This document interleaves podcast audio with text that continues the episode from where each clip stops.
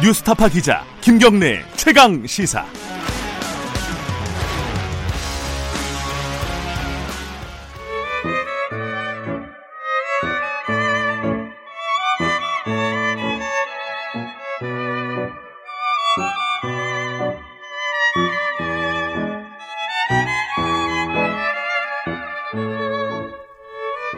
네, 김경래 최강 시사 2부 시작합니다.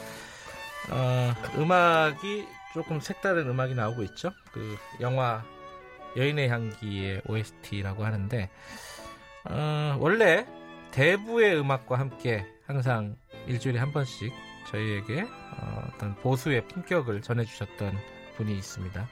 윤여준 전 장관이신데 어, 한두 달 쉬셨습니다. 그래서 저희들이 그만 쉬시고 다시 나오시라고 특별히 부탁을 드려서 아무래도 지금 요즘 좀 말씀을 좀 들어야 될 부분들이 좀 있는 것 같아서 억지로 저희들이 또 모셨습니다. 대신에 음악만 바꿔드렸습니다. 윤여준 전 장관님 스튜디오에 나와 계십니다. 안녕하세요. 네, 안녕하십니까. 두 달 동안 어떻게 지내셨어요? 아, 잘 지냈죠, 편하게. 나라 형편은 편치 않았지만. 네. 아니 이게 그래도 현안들이 많아가지고 네. 조금 말씀하시고 싶은 부분들이 좀 있으셨을 아니요, 것 같아요. 저는 뭐 특별히 말씀드리고 싶은 건 전혀 없습니다. 그 진짜 그런지 저희가 하나씩 좀 여쭤보겠습니다. 먼저요, 저기 일부에서 네. 아마 오시면서 못 들으셨을 수도 있는데 일본에 네, 그 평화의 소녀상 전시를 기획했던 네. 일본 분하고 저희가 인터뷰를 잠깐 진행을 했습니다. 근데 네. 일본 분이어가지고 어, 한국말이 그렇게 유창하지는 않으셔서 네, 네.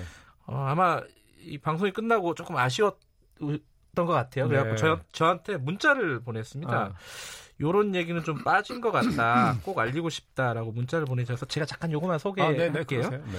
오카모토 유카 씨가 이게 그 표현의 부자유전이 이렇게 중단이 됐는데 거기엔 평화의 소녀상뿐만 아니라 일본 왕 일왕 예, 거기선 천황이라고 부르죠. 일왕에 대한 비판적인 작품도 있었대요. 근데 어 지금 항의 전화 메일이 오는 거는 소- 평화의 소녀상에만 오는 게 아니라 그 일왕에 대한 비판적인 작품에 대해서도 똑같이 오고 있다고 합니다. 한 반반쯤 된다고 아이치언은 설명을 한다고 하는데 일본 미디어에서는 마치 모든 공격이 어, 소녀상에만 집중되고 있다는 식으로 보도를 하고 있다고 합니다. 근데 분명히 어, 천황 일- 일본 일왕에 대한 이 비판 때문에 어, 전시를 중단한 측면도 있는데 이 부분은 일본에서 전혀 보도가 되고 있지 않다. 뭐 우리나라도 마찬가지죠. 일본 소식에 그렇게 우리가 밝지가 않으니까 이 부분은 조금 새로운 얘기라서 제가 소개를 해드리고요. 그리고 또 한 가지 전해주셨는데 어, 전시가 중단되기 전에 3일 동안 전시가 됐습니다. 평화의 소녀상이 수많은 일본인들이 와서 이, 어, 소녀상 옆에 있는 빈 의자에 앉았다고 합니다. 그 굉장히 감동적인 장면이 3일 동안 펼쳐졌었는데 그게 중단이 돼서 굉장히 아쉽다. 그러면서 이렇게 전해주셨는데 그건 읽어드리겠습니다.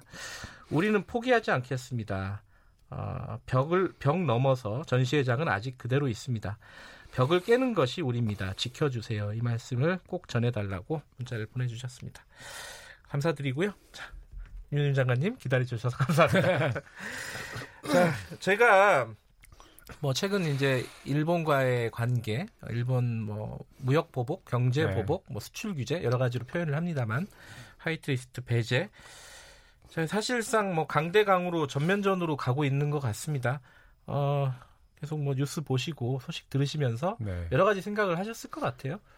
일단 뭐 예, 좀 일단 어떤 생각이 많이 드셨는지 뭐좀 일본의. 이제 이건 직접적으로 경제 보복도 치니까 네, 자연 우리가 우리 경제에 충격이 오는 거잖아요. 네. 그래서 이제 관심이 자연인지 경제 분야에 모아졌는데 네, 그래서 많은 뭐 분석과 평가가 나오는 걸 언론에서 봤습니다. 봤는데 저는 이걸 보면서 조금 뭐 시각을 달리한다 그럴까 시야를 넓힌다 그럴까 네, 하는 각도에서 음, 비단 이게 경제 분야 분야만이 아닌 네. 어, 이게 다른 각도에서 이걸 봐야 되는 거 아니냐 하는 생각을 했어요. 무슨 어, 말씀이냐면 예.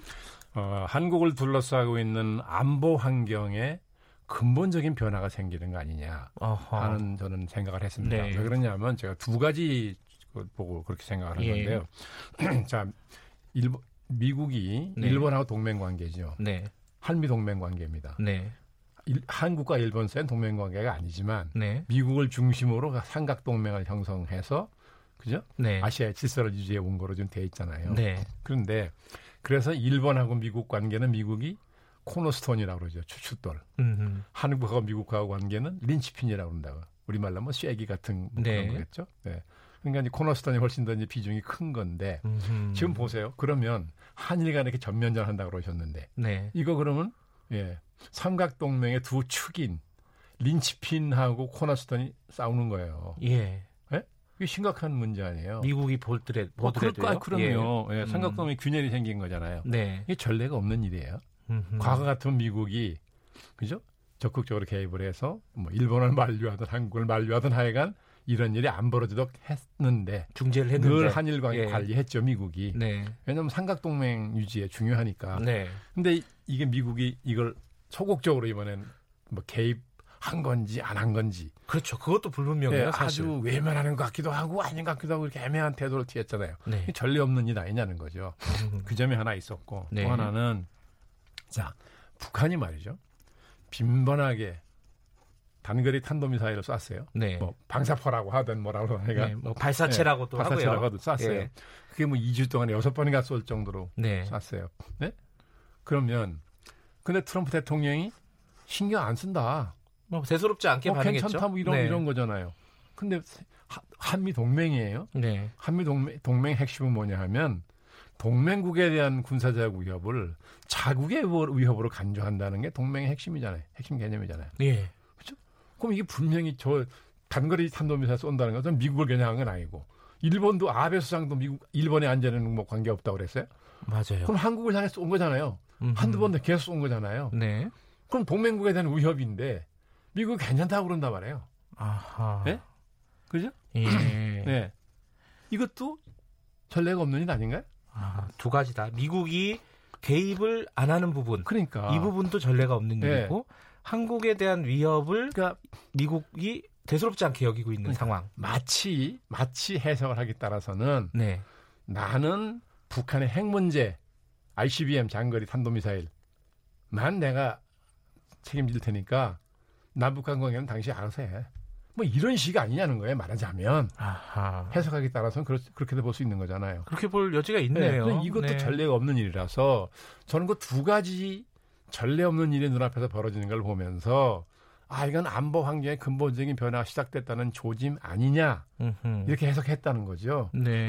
그러면서 뒤따라오는 생각이 뭐냐면 이것은 네. 문재인 대통령이 자초한 측면이 있다는 거예요. 음흠. 무슨 얘기를 드리려고 하냐면 네. 문 대통령이 작년에 여러 차례에 걸쳐서 그 민족주의적인 그 뭐 감정이랄까 정서랄까 네. 이걸 이렇게 좀 그죠 그대로 이렇게 표현한 일이 있어요. 네. 제가 지금 얼핏 생각나는 게 아, 남북 관계의 진전으로 뭐 북미 관계를 견인하겠다 이런 말도 한 일이 있어요. 네. 그렇죠? 견이랑 끌고 간다는 얘기 아닙니까? 그다음에 남북 관계의 진전은 북미 관계의 부속물이 아니다. 이제 기억으로 작년 광복절 경축사에서 이런 말 한 거로 이제 기억이 되는데 음흠. 1년 네. 전이었다. 예. 네. 광복 예 그렇습니다. 그리고 작년에 평양 문 대통령 평양 간 게 언제인지 기억이 안 나는데 하여간 평양 방문했을 때 네. 그 능라도 경기장인가요? 거기서 평양 시민회에서 연설한 일이 있습니다. 네. 문 대통령이. 예. 그 연설이 비교적 뭐 길지 않은 짤막한 연설이었는데 그 연설 중에 민족 자주의 원칙, 민족의 자주 통일, 음흠. 이 자주가 들어간 네. 예, 민족 자주, 민족의 자주 통일을 얘기에 강조했어요. 네. 그 다른 말도 미국이나 일본이 듣기에는 상당히 민족주의 감정을 적극적으로 표현하는 것 같은 대목들이 쭉 있었어요. 네. 예.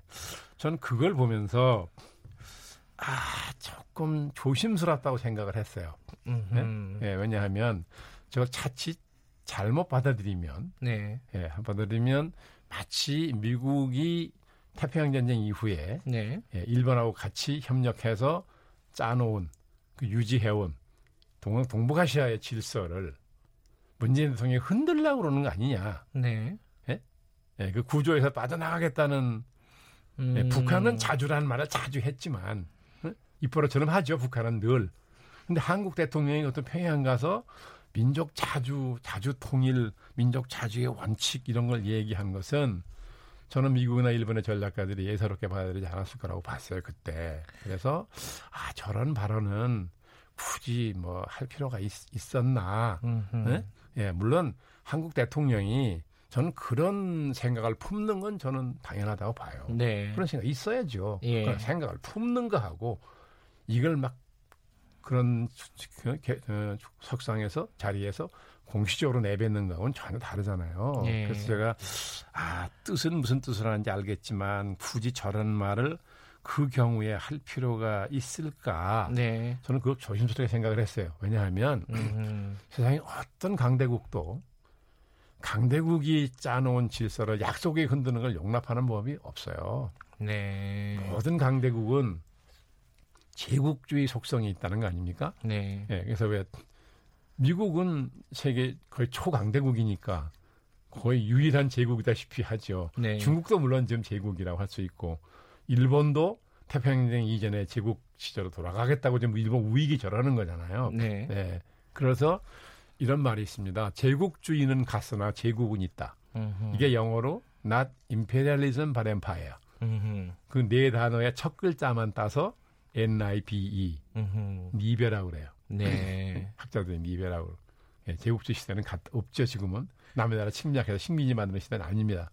제국은 있다는 거죠. 네. 국제 정치는 항상 제국이 있는 거고 제국이 지배하는 질서잖아요. 예. 그런 점에서 볼 때 문 대통령의 충정은 뭐 충분히 이해를 하나 네. 하나 그런 자리에서 그런 발언을 굳이 그 할 필요가 있었을까? 네. 예, 예, 그래서 아 이거 상당히 좀 조심스럽다. 전 이렇게 그때 생각을 했어요. 예, 그렇게 어, 큰 그림으로 보면은 어, 충분히 그럴 여지가 있는 것 같긴 한데 한편으로 보면요.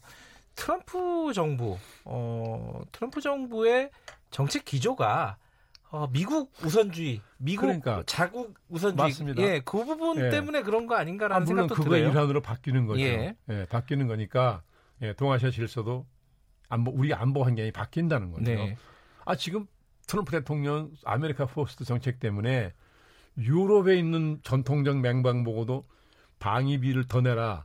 왜? 예, 그렇죠. 막 그리고 막 요구하잖아요. 그래서 어떻게 했으면 EU는 EU 유, 유럽군을 따로 만들겠다는 말까지 나오는 거 아닙니까? 그러니까 제, 네? 제가 드리고 싶은 말씀은 이게 문 대통령이 자초한 것이냐 아니면 이게 미국의 큰 그림에 아, 우리가 딸려, 딸려 가는 게 아닌가라는 생각이 들어가지고요. 예. 이거를 촉진시킨 면이 있다는 거예요. 아하, 문 대통령이. 네. 예. 그게 상당히 조심스럽다고 생각하는 거죠. 아마 이 어, 지금의 뭐 말씀하신 굉장히 이례적인 어떤 상황, 미국 네. 개입하지 않는 상황, 이런 부분들을 해석을 하자면은 그런 여지가 충분히 있다. 네. 예. 뭐 유럽이나 다른 나라는 우리처럼 분단 상황이 아니고 네. 핵무기 위협을 받는 상황이 아니잖아요. 네네. 그러니까 우리 상황이 다르죠. 다른 나라하고는. 네. 네, 그런 점에서 드리는 말씀이라는 예. 거죠.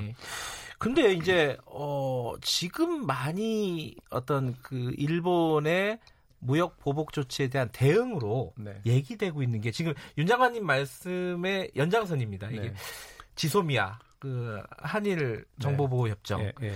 요거를 파기하냐 마냐 검토하고 있다 뭐 이런 얘기들이 나오고 있지 않습니까? 좀 연장선인 것 같은데 요 방향은 어떻게 보십니까 지금? 그거는 네. 뭐 일본에 대한 카드로 네. 활용하는 측면이 있어 보이는데 네. 막상 한국 정부가 그거를 파기하는 거는 조심해야 될 걸요. 음, 음. 네. 그래요? 일본 때문이 아니라 미국 때문에. 미국 때문에 네. 미국 원래 이게 미국이 원해서 만들어진 거잖아요. 그렇죠. 음, 음. 그러니까 카드로 쓸 수는 있지만 실제로 그렇죠. 막상 파기할 하는 것은, 것은 네, 저는 조심스러워야 굉장히 조심해, 된다. 굉장히 조심해야 된다고 봅니다. 예. 근데 아마 정부 쪽에서도 그런 방향이 있는 것 같아요. 아, 충분히 고려하겠죠. 그렇죠. 전문가들이 있으니까요. 정치권에서는 조금 강력하게 얘기하더라도 아니면 원래 예. 정치권은 그렇게 하는 거죠. 네. 그 정부는 신중한 거고 그게 공식처럼 항상 그렇잖아요. 그러면 지금 이제 윤 장관님 말씀하신 부분을 토대로 해서 지금 여러 가지 대응 전략이라든가 방향들을 좀 평가를 해보고 싶어요. 정부도 있고 정치권도 있고요. 네. 일단 어, 뭐 정부 문 대통령 얘기를 하셨으니까 문 대통령 얘기부터 해보죠. 어, 평화 경제 구상을 밝혔습니다. 요번 국면에서.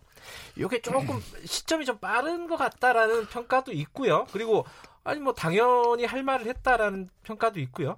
윤 장관님은 어떻게 평가하십니까 이 부분? 아니 당연히 네. 남북한 간의 평화 경제가 이루어져야 하고 네, 가능한 한 빨리 이루어지면 좋겠죠. 네, 네, 그거에 대해서 누가 뭐 예, 네, 의문의 여지는 없다고 보는데 다만 그 상황에서 예, 그 상황에서 대통령 평화 경제를 얘기한 말하자면 국민이 볼 때는 네, 북한이 2주일 사이에 여섯 번이나 막 단거리 미사일을 쏘고 네, 방사포 쏘고 저게 다 우리를 향한 거라고 다 생각하는데 네, 그 상황에서 평화 경제를 로 일본을 단숨에 따라잡겠다 그러니까 이거는 현실하고 가만두게 멀어 보이잖아요. 네, 네, 그런 점에서 아 저는 그 타이밍에서 그 얘기하는 건 좀 적절치 않았다는 거죠. 음, 예. 타이밍 대통령이 현실 인식이 아주 동떨어졌다는 인식을 국민에게 주는 것은 가능한 한 피해야 되는 일이기도 하고 네. 그렇잖아요. 네. 근데 사실요 답답한 거는 일본이 저렇게 강한 어떤 규제 조치를 취했음에도 불구하고 우리는 카드가 별로 없다는 거잖아요. 그렇죠. 그래서 정부가 내놓는 정책이라는 게 부품 소재 산업을 육성하겠다 네. 이걸 중심으로 해가지고 가고 있습니다. 물론 이제 일본을 우리도 화이트리스트에서 네. 배제할 수 있다 뭐 이런 방향도 있긴 한데 우리 정부의 어떤 대응 방향 이게 문 대통령이 얘기한 이 큰 그림 말고요 구체적인 정책 방향은 어떻게 보세요? 사실 제가 뭐 그쪽에 전문성이 없는 사람이니까 네. 말씀드리긴 조심스럽긴 한데요. 예. 어쨌든 제가 생각하는 것은 아 그동안 우리가 그 일본의 의존도가 굉장히 높았지요. 네, 또 이건 뭐 국제적 분업 체제니까 네. 뭐 자연스럽다고 볼 수도 있는 거지만 한일 간의 특수한 관계를 보면 네, 아 이게 일본의 우리 의존도가 너무 심했구나. 네. 그러니까 자 이번에 그 의존도를 줄일 수 있으면 어떻게 보면 전화위복의 계기가 될 수도 있는 거죠. 네, 다만 기술 격차가 워낙 크기 때문에 이게 네. 단숨에 격차를 좁힐 수는 없는 거잖아요. 네, 예, 그러니까 고통스러운 시간이 있겠지만 그러나 어쨌든 이걸 잘 참고 견디면서 예, 이번 기회를 전화위복의 계기로 만들어야 한다 하는 생각은 하는 거죠. 아, 윤 장관님이 그 가장 전문성이 높은 부분을 좀 여쭤보겠습니다. 정치권 좀 평가를 좀 해보고 싶어요. 여당이 있고 야당이 음. 있는데 네. 일단 여당부터 얘기해 보죠. 책임이 있는 정당이니까 좀 강하다는 느낌이 있습니다. 뭐 예컨대 뭐 도쿄 올림픽 보이코트 얘기도 나오고요. 그리고 어 일본 전역에 여행 금지하자 뭐 이런 얘기도 나오고요. 좀 강한 수위가 강한 얘기 발언들이 나오고 있는데 뭐 어떻게 보십니까 이 전반적인 분위기에 대해서 여당의 첫째는 네, 어, 이 물론 이제 항상 외교적인 문제가 생길 때는 네, 시민사회나 정당은 강하게 얘기를 하고 네, 청와대나 정부는 이제 아, 그 자꾸 누그러뜨리는 게 공식처럼 돼 있는 방식인데 그렇죠. 예, 이번에는 이번에는 과거하고 다른 게 네, 대통령이 처음부터 전면에 나섰어요. 음, 네? 네, 강경한 얘기를 했습니다. 일본에서 엄중 경고한다고까지 얘기를 하고 그 다음에도 뭐 그렇죠 네. 절대 지지 않겠다. 네, 네. 일련의 이런 대통령 발언이 있었어요. 이것도 네. 이것도 이례적인 겁니다. 네, 외교 관계 갈등에서 대통령이 처음부터 전면에 나서서 초강경 발언하는 것도 드문 일이에요. 네, 과거 박 순서가 바뀐 거죠. 근데 그러고 나서 여당이 그죠? 마치 그 대통령의 그 말에 어떤 뭐라 그럴까 찬성하는 의미를 아까 뭐 지원한다는 뜻이라 네, 지원 쪽이 가깝겠죠. 예, 예. 막 강경 발언 쏟아내기, 쏟아내기 시작했어요. 네, 저는 그것도 좀 어색하고 아하, 또 발언의 내용도 첫째는 아베 정부와 일본 국민은 분리했어야 돼 처음서부터. 처음부터. 예. 예. 근데 이거 싸잡아서 일본을 싸잡아 얘기를 했단 말이죠. 이것도 음흠. 아주 현명하지 않다고 봤고. 네, 예, 뭐 도쿄 올림픽 보이콧이라든지 무슨 뭐전 지역을 여행 금지. 이거는 진짜 저는 여당답지 않은 네. 아주 치졸한 말이었다고 생각을 해요. 음흠. 예. 야당도 좀 얘기해 보죠. 야당은 뭐 특히 이제 야당이 여러 정당이 있지만은 뭐 제1야당, 자유한국당 얘기를 해 보면은 친일이라는 프레임에 좀 갇혀 있다 이런 느낌이 있습니다. 그- 그런 비판이나 비난을 받고 있는데 그것도 또 자유한국당이 좀 자초한 측면이 있지 않느냐. 아니 원래 이제 이 지금 집권하고 있는 세력 저 민주당 쪽에서는 네. 원래 이렇게 보는 거잖아요. 과거 친일 그죠? 네. 우리가 일본의 식민지 시절에 네. 친일했던 세력이 나중에 친미로 돼가지고 한국 사회 주도권을 연일 쥐고 왔다. 그, 그 세력이 대표하는 게 자유한국당이라고 이쪽에 공격하는 거잖아요. 예. 이른바 게 친일 프레임이죠. 예. 예, 그런데 자유한국당은 그걸 너무 의식하는 것 같아요. 아, 그래요? 어, 아니, 그렇잖아요. 피해 의식이 있다. 그, 예. 아니, 그 일종의 피해 의식이겠죠. 예. 예, 그러니까 뭔가 저쪽에 그렇게 말하면 뭔가 영 행동이 부자연스러워지고 뭐 이런 음. 것 같은데 그러면서 예, 좀그 스텝이 좀 콤플- 그 꼬이는 게 콤플렉스를- 아닌가. 그 콤플렉스를 탈피해야 되고 예. 그 콤플렉스를 탈피하려면 뭔가 정책적인 차원의 대안이 있어야 되는 거예요. 그렇죠. 이게 없으니까 그 음. 프레임에 금방 갇히고 금방 갇힌다고 의식하니까 더 행동이 부자연스러워지고 이런 거 아니냐는 음. 거죠. 아, 이게, 그러니까 야당의 입지도 넓지가 않습니다. 지금 상황에. 왜냐면 국가적인 위기 상황이기 때문에 예. 무조건 또 정부를 돕기는 뭐 할 거고 아마 자유한국당 입장에서 보면은 그렇다고 해서 발목만 잡기도 뭐 할 거고 참 애매한 상황이 아니냐 이런 생각이 들어요. 스스로 그게- 좀 예, 말씀하신 대안에 있는 것도 그러니까 아니고. 이런 이런 상황을 어떻게 보느냐. 음. 자기 관점이 있어야 돼요. 아, 자신의. 야당의 관점. 그렇죠. 자신 네. 자기 자신의 독특한 관점이 있어서 그 관점에 입각해서 논리를 만들어 가지고 네. 비판할 거 하고 제안할 거 하고 그래야 되는데 이 관점이 없단 말이에요. 아하. 그러니까 상대방 프레임을 자꾸 끌려 들어 가지고 아이 관점이 없으니까. 예. 예. 아, 이 사실 이제 국민들 우리 나라 전체 얘기를 하려고 했는데 좀 시간이 많이 벌써 지나가지고요. 갔어요? 혹시 어, 네. 그- 금방 지나가네 시간이. 혹시 오늘 오랜만에 나오셨는데 요 지금 국면에서 이 얘기는 꼭 하고 싶었다. 근데 좀 뭐 미진하신 부분이 있습니까? 제가 무슨 뭐 특별히 그런 말씀 없습니다. 아 지금 우리 저 김경래 기자께서 물어보는 걸 대답하기도 급한데. 뭐. 무슨 말씀을? 그러면은 네. 제가 두 가지 질문 중에 네. 좀 선택을 해드릴게요. 지금 나경원 의원이 얘기해가지고 자유한국당 그 뭐 통합 문제, 그러니까 범보수 통합 문제. 이른바 보수 통합. 예, 그 얘기가 하나가 있고 또 하나는 지금 조국 민정수석이 어, 법무부 장관에 아마 오늘 임명이 될 것. 같습니다. 아, 예. 두 두개 중에 좀 어, 평가하실 지점이 있으신 부분 하나 좀 말씀해 아니 주시죠. 보수 통합은 그쪽으로 예. 하도 보수 통합 얘기가 빈번하게 나오니까 실체는 없이 이제 보수 통합이라는 말 자체가 굉장히 진부하게 느껴져요 국민들한테. 오히려 예. 네, 그래요. 그러고 모르겠어 지금 이제 뭐, 뭐 유승민 뭐 안철수 두 분이 이제 합류하는 걸 지금 나경원 원내대표는 그렇게 그런 식으로 본- 얘기했죠. 거죠. 예. 네, 그런데 저는 그게 많은 국민들이 이렇게 생각한다고 봐요. 지금 자유한국당의 저 모습으로 예? 네. 말하면 도로 침박당이 됐다는 거 아니에요? 국민들이 볼 때. 네. 저 모습으로 유승민, 안철수 두 분이 들어간다고 해서 네. 국민이 크게 자유한국당에 대한 평가가 달라질 거냐. 네. 저는 그 자신은 못한다고 봐요. 그러려면 자유한국당이 무언가 변화를 하면서 네. 그죠? 그 두 사람이 들어간다면 그것도 다른 거겠죠. 네. 특히 유승민 의원은 탈당했던 사람이고 네. 안철수 전 대표는 오래전이지만 지금 자유한국당의 전신의 전신 한나라당 시절에 네. 한나라당은 역사를 거스르는 세력이라고, 세력이라고 했던가 상당히 과격한 표현으로 네. 그 당의 존재 가치를 부정하는 듯한 말을 한 일이 있어요. 네. 그럼 그거에 대한 자기 입장 정리가 있어야 되는 거잖아요. 시간이 다 됐습니다. 오늘 오랜만에 어, 좋은 말씀 들어서 감사합니다. 고맙습니다. 네, 수고하셨습니다. 보수의 품격 윤여준 전 장관이었습니다. 아, 2분 여기까지 하고요. 잠시 후에 3부에서 뵙겠습니다.